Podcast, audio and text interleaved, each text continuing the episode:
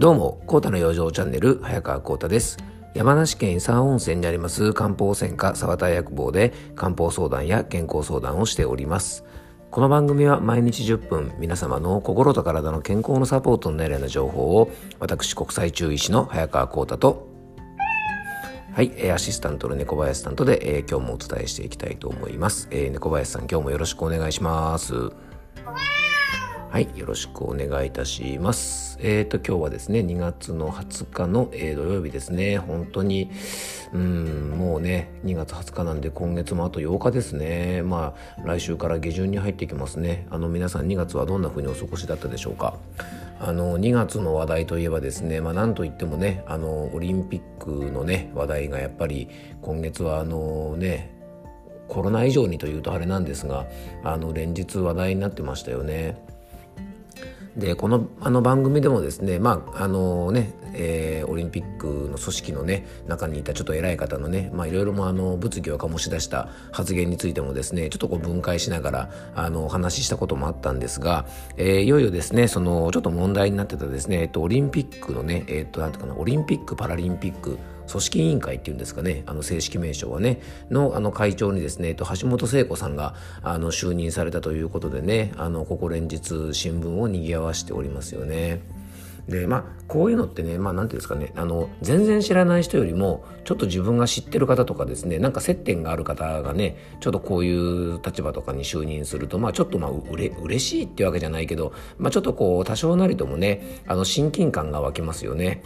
でまあ、橋本聖子さんはですね直接こうなんか面と向かってお会いしたこととかはねもちろんまあ雲の上のようなねあの方なので、えーもちろんございませんがあの同じ空間でですね、えー、とちょっとこうね講演を聞いたりとかちょっとこう挨拶を聞いたりとかしたことが何度かあってですねあの他の方に比べるとねちょっとこう親近感は湧くかなという方なんですね。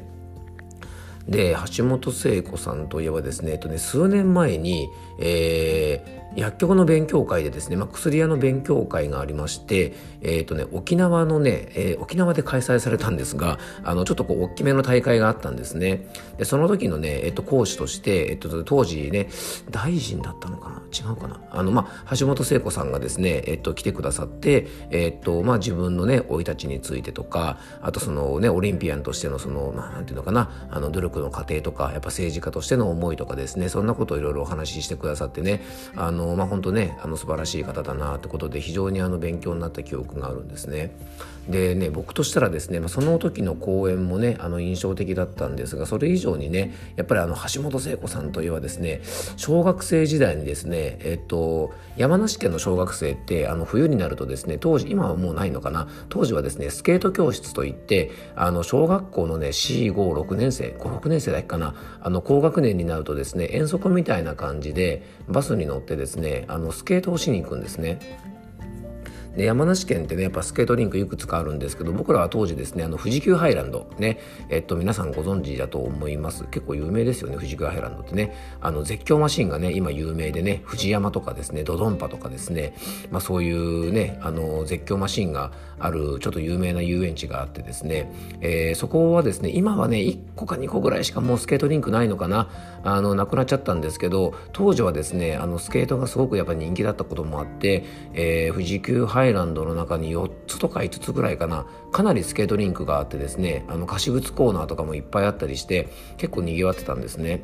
でそんなところにですねスケートで教室でですね、まあ、平日にね遠足みたいな感じでみんなでこうわちゃわちゃいてですねあのスケートを習ったりしてですね、まあ、一日あの楽しく帰ってくるんですが当時ですね、えっと、その富士急、ね、富士急ハイランドを、えっと、運営してるですね富士急行という会社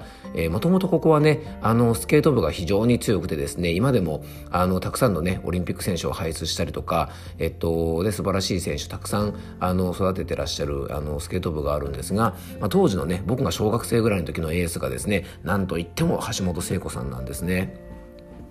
で当時はね何オリンピックかな忘れちゃったけど、まあ、僕が多分小学校56年生ぐらいなので橋本聖子さんがまあ多分20代前半ぐらいですよねもうちょうどもうバリバリのねあの時だと思うんですが、えー、僕らがですね、えっと、レストランでお昼ご飯食べてる時にあのなんか先生がねちょっとこうねあの興奮気味にですねみんなあの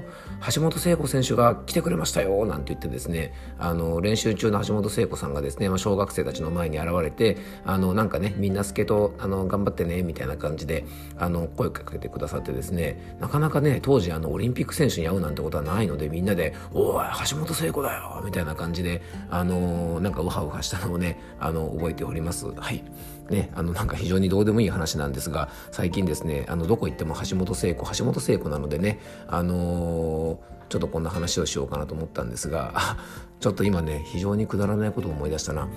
橋本聖子さんといえばですね橋本聖子といえばやっぱりあのなんか飲み会の時にですね橋本聖子コールっていうんですねあのなんかお酒飲む時にあのなんかこう掛け声かけたりするのがありますよね。あれをなんか今すごい思い出したな。すごい懐かしいな。あの橋本あこれはちょっとねあのやめときましょう。あの非常にくだらない内容になっちゃうんでね。あの多分同世代の方は当時ねなんか居酒屋とか飲み会とかでそういうのやってたのかな。あの知ってますかね。あの、まあ、もし知りたい方がいたらねあの僕に聞いてください。あの丁寧に教えますので、はい、どうでもいい話ですね。もう6分も経っちゃったな。はい。えーと、このままいくとですね、えーと、橋本聖子さんのお話と、えー、飲み会のコールの話になってしまうので、えー、今日の本題に入っていきたいと思います。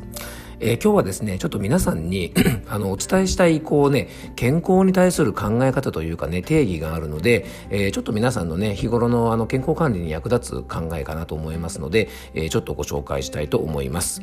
えー、皆さんですね、ポジティブヘルスという言葉はご存知でしょうか、えー、今日はですね、心と体が完璧じゃないと本当に健康じゃない、ポジティブヘルスの考え方とはというテーマでお届けしていきたいと思います。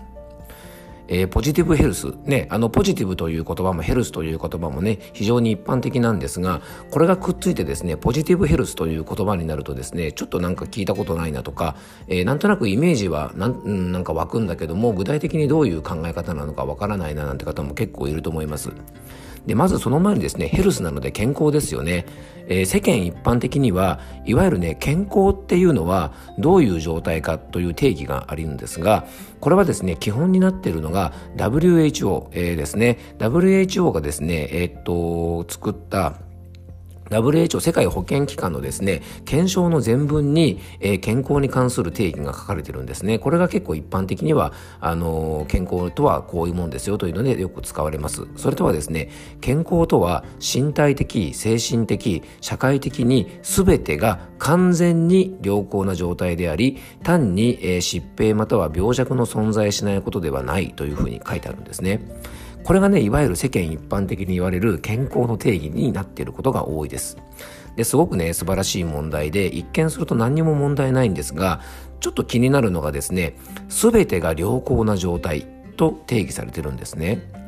えー、これはですね、まあ別にね、WHO のね、あの天下の WHO ですからね、この検証にまあ僕があのイチャモンつけようとかそういうわけではなくてですね、じゃあ身体的、精神的、そして社会的にね、完璧な状態の方って世界中に一体どれくらいいるんでしょうか？全てが良好な状態じゃなければ健康じゃないというふうにですね定義してしまうとこれかなりですねこの世の中に健康な方って少なくなっちゃうんじゃないかなと思います。で僕らの体調ってね 日々、えー、変わっていきますよね。まあ日々どころかですね時間で変わりますよね。あの午前中体調が良くても午後から体調悪いとかですね、えー、午前中はねあの気分もウキウキであのテンション高かったんですがなんかいろいろあってですね夕方から午後にかけてテンション下がっちゃうとか、えー、そういう状態になるとですね完璧な状態ではないのでもう健康じゃないんですね。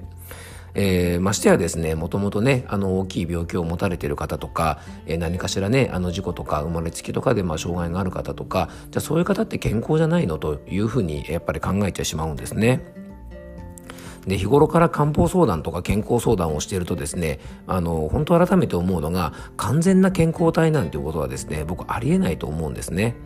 で、実はこのことを問題視していたのがですね、まあ、2011年頃にですね、えっ、と、オランダで生まれた考え方なんですが、このポジティブヘルスという考え方なんですね。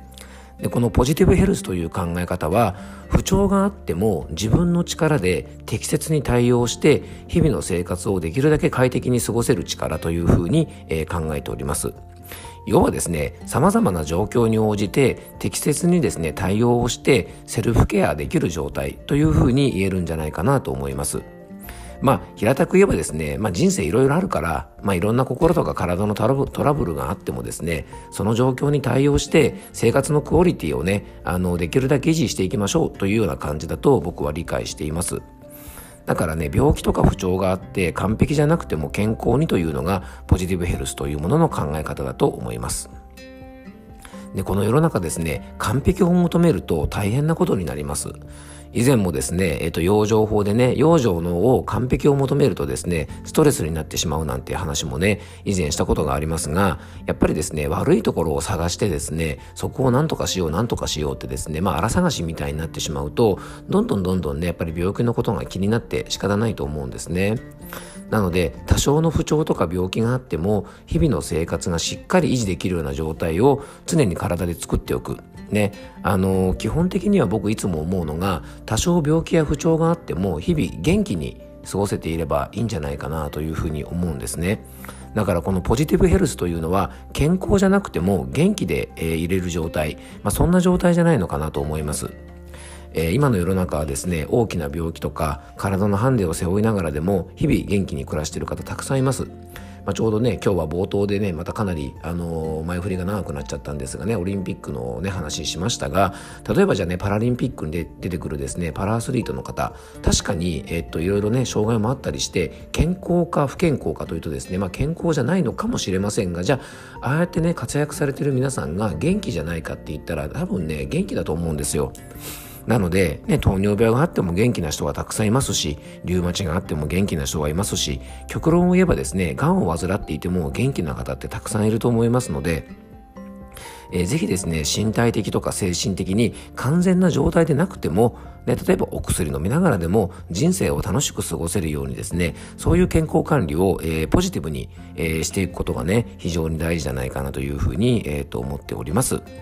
えー、今日はですね、ポジティブヘルスという考え方についてちょっとお話をさせてもらいました。あの、もうちょっとね、詳しく知りたいなという方は、えっと、僕のノートの方にですね、えー、詳しく、えっと、このポジティブヘルスについても、えー、コラム書いておきますので、え、もしよかったらご覧になっていただけたらと思います。はい、え、最後にご案内です、え。いよいよですね、来週の水曜日になりますが、2月の24日の水曜日夜8時から、え、僕のですね、開催するオンラインの漢方的養生セミナーを行います。今回はアレルギーと花粉症の漢方的ね、えー、対策ということで、えー、食養生とか生活養生を中心に、あと、あのー、いろんなですね、花粉症対策を漢方の知恵を活用した話を中心に、えー、いろいろお話ししていきたいと思いますので、まあ、アレルギーとかね、花粉症で毎年お悩みの方はもちろんですが、漢方のことちょっと勉強したいななんていう方にもねあのちょっと役立つお話ししたいなと思いますので、えー、もしよかったら参加費1000円になりますが、えー、この番組詳細の方にですね、えっ、とリンクね専用ホームページのリンク貼っておきますので、えー、もしよかったらそちらをご覧ください、